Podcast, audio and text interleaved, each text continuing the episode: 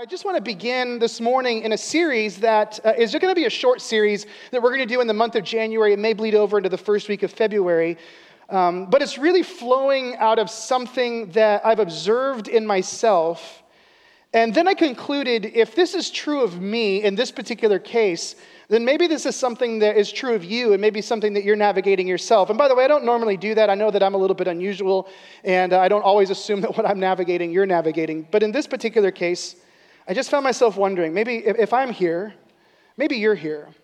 And so we're going to take some time over the next couple of weeks to talk about this topic, but let me just explain where this whole thing sort of begins for me. And it really begins with a habit that I'm sure many of you have. Uh, I have a habit uh, at the beginning of a new year um, to do what a lot of people do, and that's approach this season with a sense of newness or a sense of freshness. I know there's no significance to this day that just turns over, it's one day versus another, but, but for me, there's always been something about a new year that just feels fresh. There's always something that's, that's new about this time of year that makes me kind of look at, like, hey, maybe, maybe in the months to come, there are certain things that I could change, are certain things that could be different because of this. And so I always sort of look at it as like the hard reset. Uh, those of us that are old enough, we remember Control Alt Delete. Um, this is kind of that thing for me where it's this time of year I can sort of reset my life and think about a few things. And, and so usually what I do is I consider the past year. I, I go back and I think about the stuff that went on uh, in the months preceding, and then I start thinking about the year to come.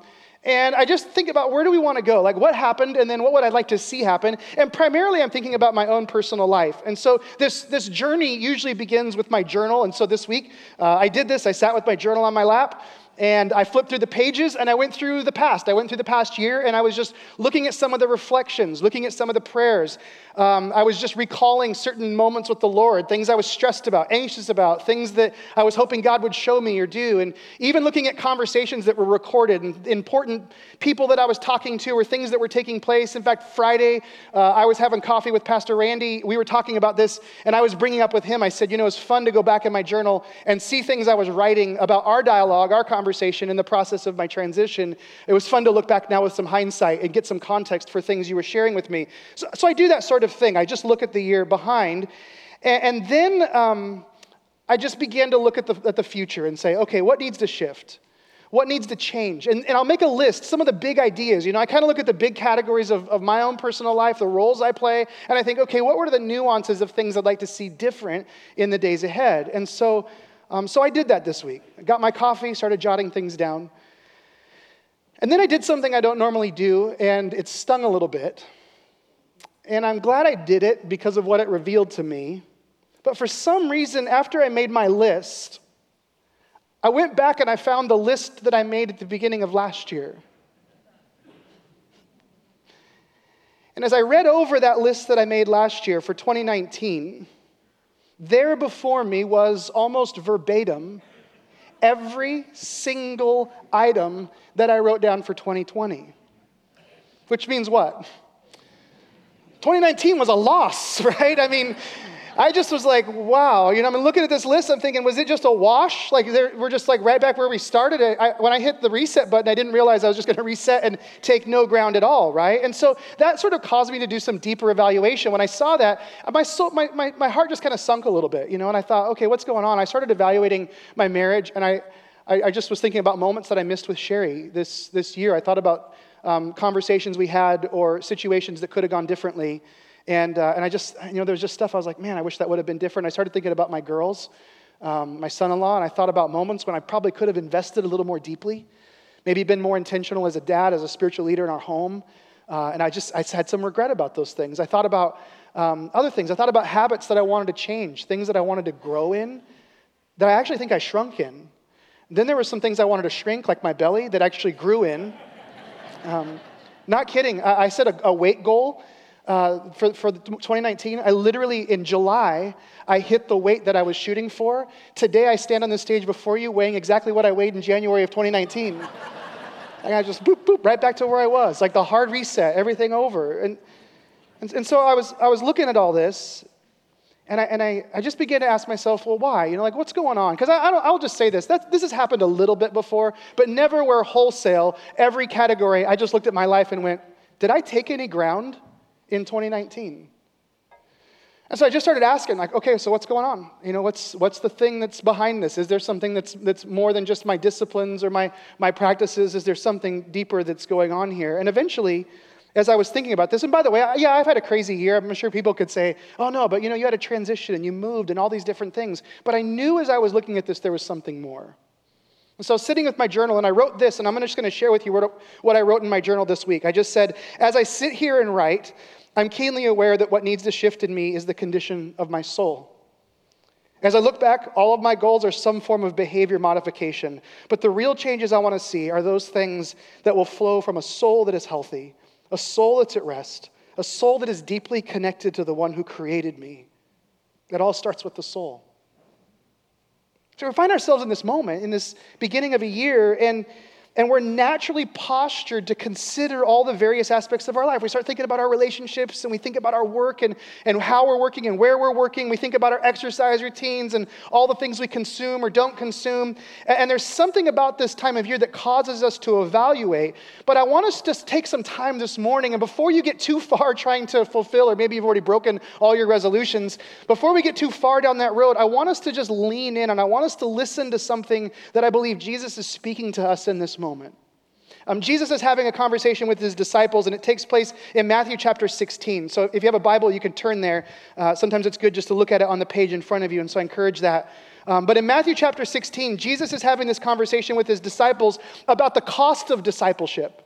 He's talking to them about what it really means to follow Jesus, about the, the, the reality that there are commitments that are made and there is a dedication that's required in this. And so, in the context of this conversation of what it looks like to follow him, Jesus says something to his disciples that unpacks what's going on inside of us.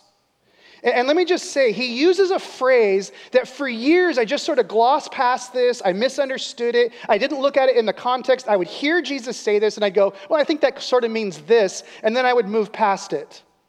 But if you look at it in context, I think it actually is addressing something deeper that's going on inside of us that I think we need to hear at the beginning of a new, fresh year like this one. So just listen with me as, as he says this. In verse 26 of Matthew 16, Jesus says, What good will it be for someone to gain the whole world, yet forfeit their soul?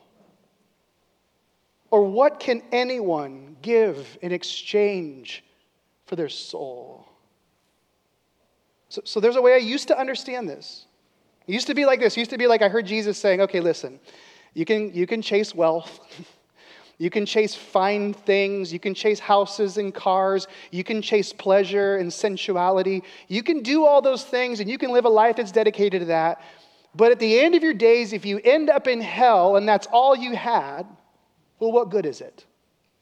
And that's sort of how I looked at this. Like I looked at this as if Jesus is describing a destination and he's talking about, oh, you can, you can pursue these things in your life, but you're going to end up here and then it's not going to matter and it's all about this destination. But if you stop and you listen to what Jesus is saying and you see the context of the conversation, you understand the culture that he's interacting with, you realize that Jesus is less talking about a destination, and what he's really doing is diagnosing the human condition. He's actually describing how most human beings live their lives.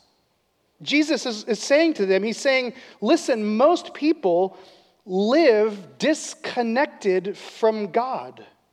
He's describing a life that is out of sync with the rhythm that God intended for us. He's describing a life that's out of sync than what our Creator said this is how a human being is supposed to live with me and with others. That's what he's describing here. So, so, so, he's, even he's even diagnosing and saying there's this thing inside of us that says, Oh, I want to be a better dad. I want to lose some weight. I want to make more money. I want to save a little more. Let's pay off some debts. Let's do those things. All that stuff that sort of drives that behavior. He's saying, No, no, no. There's something underneath that. There's something beneath this, and, and there's something that you need to address. And so he says, what, what good would it do if you did all those things? What good would it be if you, if you saved all sorts of money and you paid off your house and you, were, you went on a date with your wife every single week and you were the most invested? What good would it do if you did all that? You had all the technology, you had all the money, you had all the fun, you had all the pleasure, all those things, but you didn't have your soul. What good would it do? What Jesus is bringing to bear is a hollowness that exists inside of human beings. He just pulls back the curtain and says, This is where we live. We live in this place where there's an emptiness. And when you're feeling that emptiness, and, and by the way, that emptiness, that hollowness is an equal opportunity offender. It, it, affects people who say they're followers of Jesus and people who deny Jesus equally. There is this tendency for human beings to feel empty. We may not have words to describe it, but we feel it. We feel this void, like there's something wrong, there's something off, there's something missing. There's this rhythm that's supposed to be a part of our lives, but it's not there. Sort of like music. Um, you can understand instruments, you can understand the materials that they're made of. You can understand the way those materials create various tones. You can understand the mathematical realities of what makes an instrument do what it does. You can understand and read music. You can see the notes on a page. You can understand how long they last and the octave that they're in. You can read those things. But unless you actually pick up an instrument and you follow the music and you begin to play, you will talk about it, you will know about it, but you'll never actually make anything beautiful. And what Jesus is describing in Matthew chapter 16 is this He's saying, listen, you can have a life, you can talk about life. You can talk about all the stuff of life. You can pursue all the things of life. You can have knowledge about life. You can even talk about spirituality and all these different things. But unless you actually engage it, your life will never make the beautiful music that it was intended to make. You'll never be what God intended you to be. And so he says, What good would it do? What good would it do if you knew all the stuff, but you never made the music with your life? So, so Jesus is just helping us see the madness in this. And as I read that verse, let me just say this. It's like I can hear him saying, Brad, and maybe he's saying this to you. You know something's off. You know something is off. You know things aren't what they could be. You know things maybe aren't what they should be. Maybe they aren't what they used to be. You know something's off. What will you do about it? How will you resolve it? I'm going to work out six times a week. I'm going to reduce my calorie intake. We're going to save X percentage of our income every month. I'm going to go on a date every single Friday with my wife, whether she wants to or not.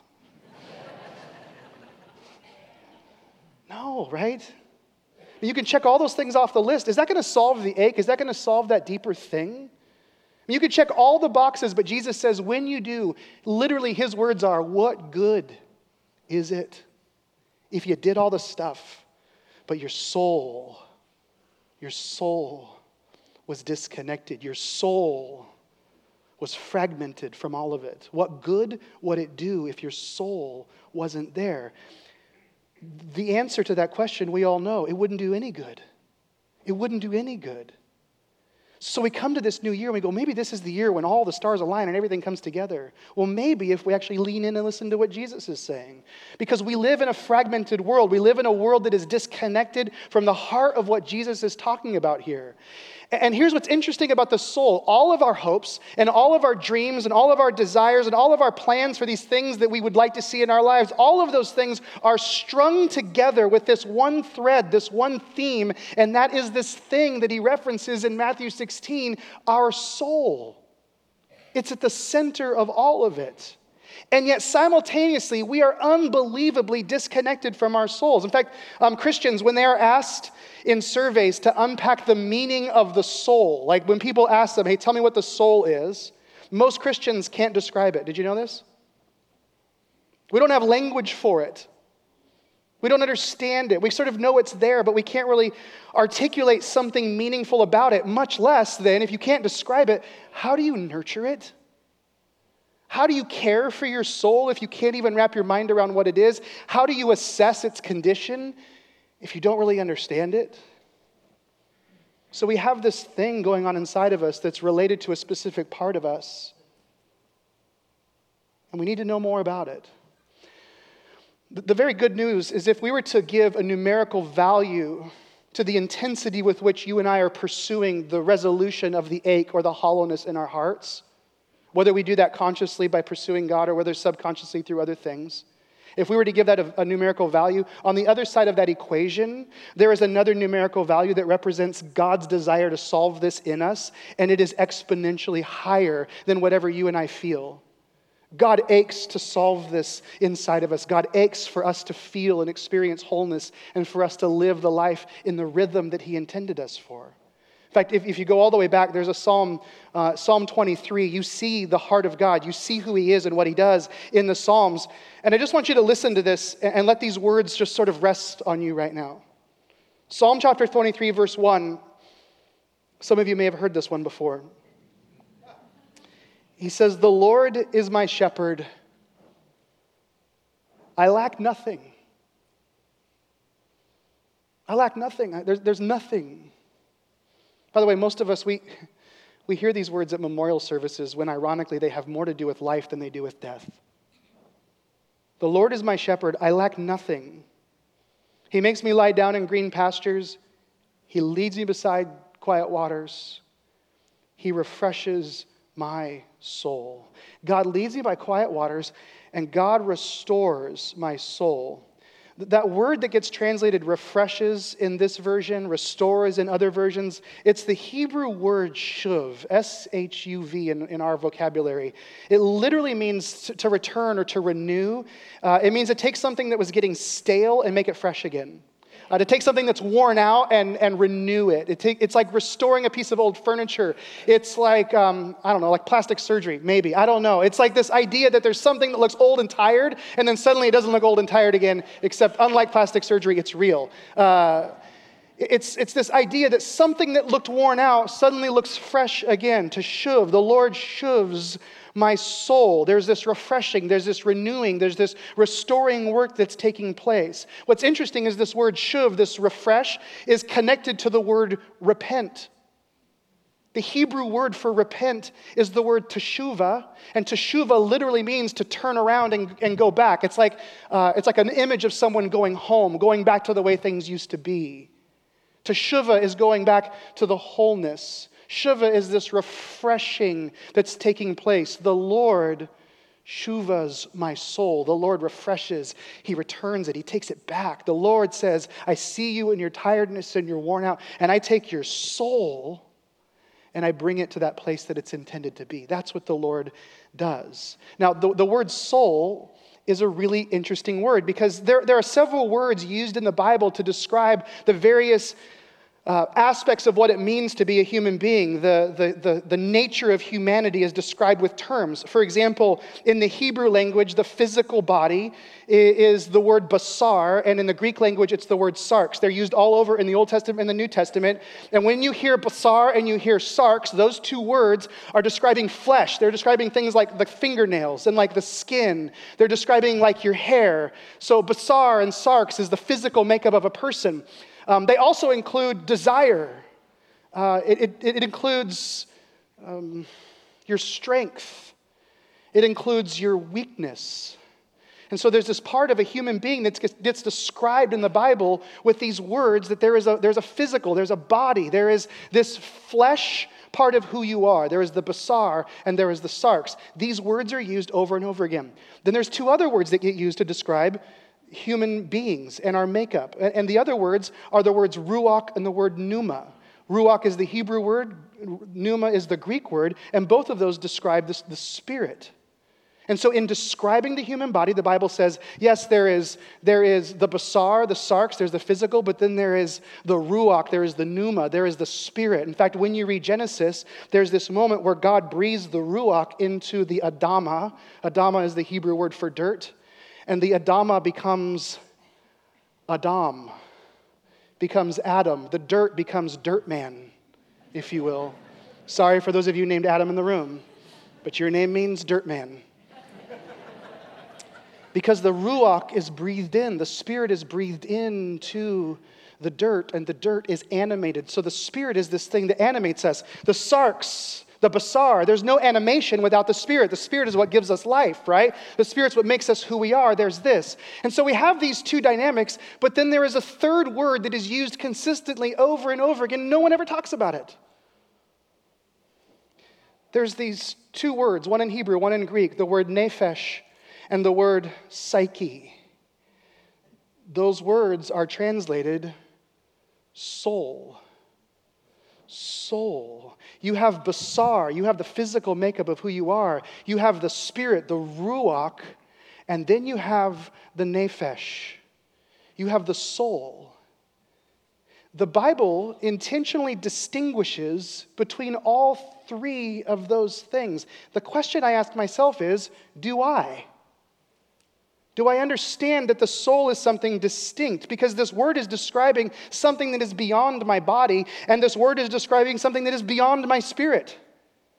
This word is describing something else that defines what it means to be a human being. You have a soul. You are body, you are spirit, and you are soul.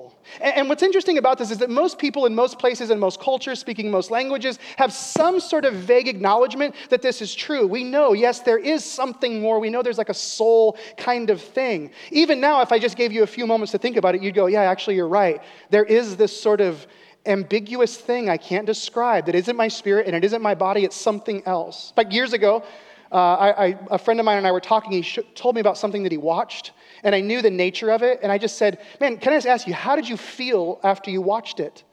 And he said, It, it scarred my soul. Isn't that an interesting phrase? You watch something, and it doesn't scar your body, it doesn't scar your spirit, it scars your soul that seems to reveal that there is something going on inside of us that we rarely give attention to. There's something distinct from just my heart beating, just my lungs breathing air, just my mind thinking. And this thing is called a soul. And I understand why we have trouble understanding the soul. It's for very good reason. It's because we look at our lives, we, we live in a culture where our outer lives are very visible and our inner lives are completely invisible, which is why we call them our inner lives, right? We have an outer life, right? We have a life that's lived outside. And by the way, the body and the spirit, people can actually see that. But the soul is a part of our inner life, and people don't see our inner life. There's no experience with that. And so, our outer life, what's it composed of? What's composed of all of our achievements, all of our accomplishments? It's composed of all the things that define us. Um, it's what people see, the things that we do, the things that we wear, the things that we say, the, the places that we go. Our outer life is this observable, visible thing that people can see very easily. The soul is a part of the inner life, and nobody can see that because of where it is. This, this is why this is so complicated. Because there's no opportunity for you to walk up to me and say, hey, Brad, your soul looks like it's put on a little weight. Right? You, you, can walk up to me, actually, don't walk up to me, let my wife walk up to me and say, It looks like you've put on a little weight. Are you working out? And it's very observable. And you go, Okay, yeah, you know what? I'm not. I probably need to make some changes and do some things. There's no realm where that exists for our soul. No one can ever assess your soul by simply looking at you, it is unobservable. The, the soul, the inner life, it holds your hopes and it holds your dreams and it holds your secrets and it holds the things that nobody is going to know. It's those things that no one will ever see. In fact, it's that part of you that nobody is ever going to celebrate. Nobody's ever gotten a raise at work because they took really good care of their soul. Like, man, good job with soul care. You got a raise this month. Said no boss ever, right? In fact, we give accolades for the outer life, we give accolades for what's visible. Because the inner life is unseen, there's no celebration for it. And because there's no celebration of what's going on in our inner life, there's no reward, then there's less attention given to it.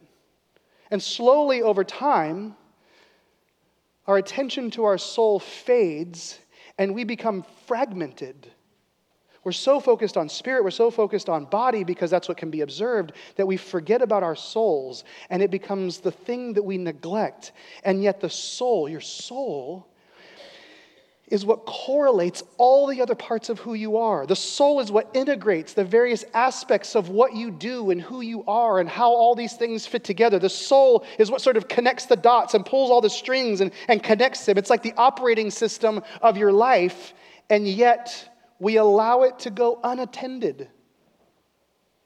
I think that's why so many humans get drawn to Psalm 23. I think that's why it's such a famous psalm. Because Psalm 23 seems to capture something like we're identifying with. Like you read it and you're like, oh man, that sounds really, really good. Right? Look at, look at again with me here. In verse 1, it says, The Lord is my shepherd, I lack nothing. He makes me lie down in green pastures. He leads me beside quiet waters. He refreshes my soul. He leads me by quiet waters. Um, the Hebrew word is the word mayim. Mayim, um, I, I love the translation in the NIV because it says quiet waters, not still waters. Some translations translate mayim still waters. That sounds like stagnant water. And I'm not sure God drags us towards stagnant water, right?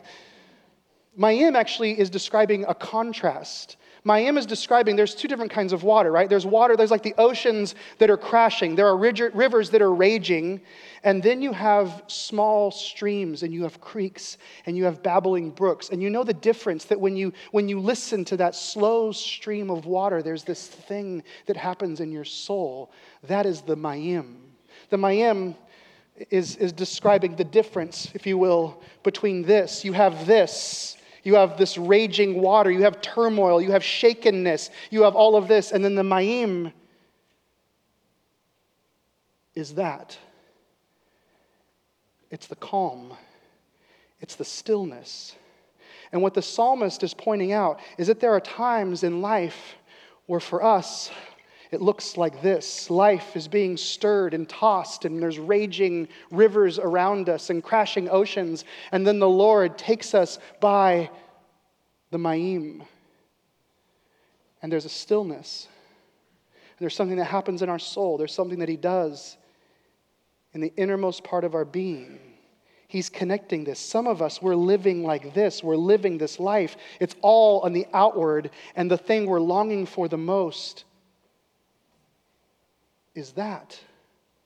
Just something calm, something peaceful. This is what God does. This is what he takes care of. God refreshes our souls. He takes all these components of our lives, all of our hopes and all of our dreams, our desolations, our disappointments. He takes all of these things and in all of their fragmentation, he brings them together and then he breathes life and He allows them to bloom and He allows them to blossom. He allows them to be what they were intended to be. By the way, who could use a little of this right now? See, if you feel like you're in a place where you've forgotten what it feels like to be human, if you're in a place where you feel like you're just going through the motions and you're numb and you're just like punching the ticket, you're punching the time clock, you're just ticking off time, you if you've gotten to this place where, where you don't feel human anymore, what, what the psalmist is saying is that the Lord restores your humanity through your soul by reintegrating everything in your life. He brings you back to this place and reminds you that you were created in His image and that you matter. He restores you. That's what He does. In fact, let me just let me explain something. That when the psalmist wrote this, he wrote it with an understanding of what it means to be human that is advanced from what we understand today. And I know this is fairly unusual. Most of the time, we don't look back 2,000 years. We have this sort of bias. We think because we've been on this planet a couple thousand more years that somehow we're smarter and we're, we're less primitive. The reality is, the psalmist is writing from a less primitive perspective than the one that you and I operate with in our culture today. Let me just explain this um, because he thinks about what it means to be human in very different ways. For the Hebrews, there was no delineation between what was spiritual and what was non spiritual. There, there's no, in fact, there's no vocabulary for it. In, in our culture, um, we tend to think around like a spiritual life and spiritual activities like this being here on a Sunday morning, you would say, well, uh, we're nurturing our spiritual life. We're, we're engaging in some sort of spiritual activity. And then we have the rest of our life, the, the non spiritual, and we would say, like, this is like getting lattes and going to basketball games and showing up at work on time and, you know, hanging out in your neighborhood. That's this thing over here. That's the way we tend to think about our life. There is the spiritual, and that there is then the non spiritual. But for the Hebrew mind, the Hebrew thinking, there was no separation in this. In fact, there is no vocabulary for spiritual in the Hebrew language. There's no line, there's no delineation. Because to call one thing spiritual means you're calling another thing non spiritual. And what the Hebrews understood was all of it matters, all of it is spiritual. See, we tend to think, well, I'm going to hang out over here and do all this stuff right. And if I, if I kind of do this thing in the spiritual well enough, then when I go back over here, maybe things will just be a little bit better. And so we go back and forth between these places. But the Hebrew says, no, no, take that dividing wall down and understand that everything is spiritual. Everything is included. It all is a part of your soul. Your soul is involved in all of this, connecting all of it together. That's what they understood. Let, let me just give you an example of how connected these things are. Um, the human body, the human body is designed to take six breaths every minute. That's the optimal operating number of breaths for a human body. Did you know that? Six breaths a minute. Americans, on average, we take 20 breaths a minute. Some of us should be taking the stairs at work a little bit more. I get that. But I just want you to do something with me, and I want you to just experience something right now. I want you to just kind of relax a little bit. And this, this is me saying relax a little bit for some of you is the, it's going to cause you to get all anxious and weird. So don't do that just relax for a moment. And, and, you know, there's two different kinds of breathing. There's this sort of short breathing we do in our upper chest, and then there's like that belly breathing, you know, where you just like, you take it in. In just a second, I'm just going to ask you just to take a nice, just slow breath in. Just breathe and, and let it out. Just real quick, just join me in this. Just take a real nice breath in. Just, just relax. Breathe in.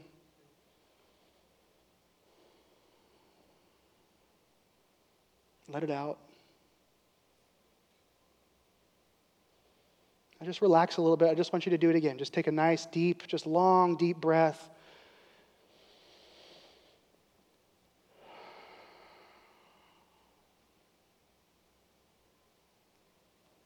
Do you feel your soul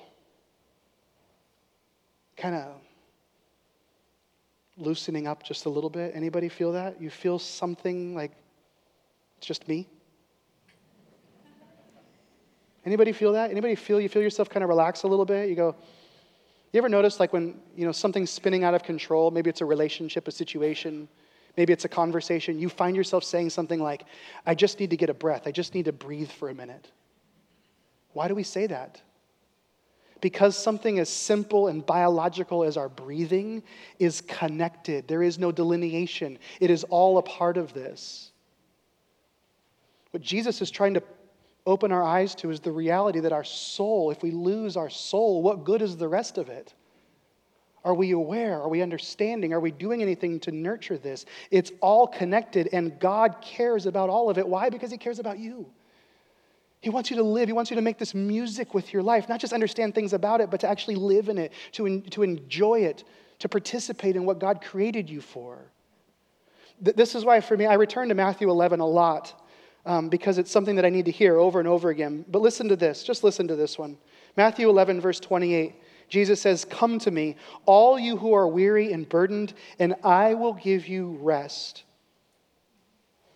Take my yoke upon you and learn from me, for I am gentle and humble in heart, and you will find rest for your what? Your souls. For my yoke is easy, and my burden is light. Easy and light are soul words like still, like quiet waters, like Mayim. If your life is anything other than that, this is what Jesus is saying. If your life is burdened, if your life is heavy, if your soul is fragmented and weighed down, it is time for you to be led by quiet waters and to allow God to address your soul. Amen? So that's what God has for you. And for the next few weeks, we're going to spend some time just talking about how do we care for our souls? How do we identify? How do we assess? How do we actually lean in and do those things that bring us to this place where we can actually be whole beings? Because all that other stuff, yes, it matters but it matters only in relationship to the health of our soul. It all starts with the soul. Amen? Would you stand with me? I'm going to pray, and then uh, we're going to just close with a short chorus, and then I'm going to come up and we'll offer the benediction. So, would you just pray with me right now?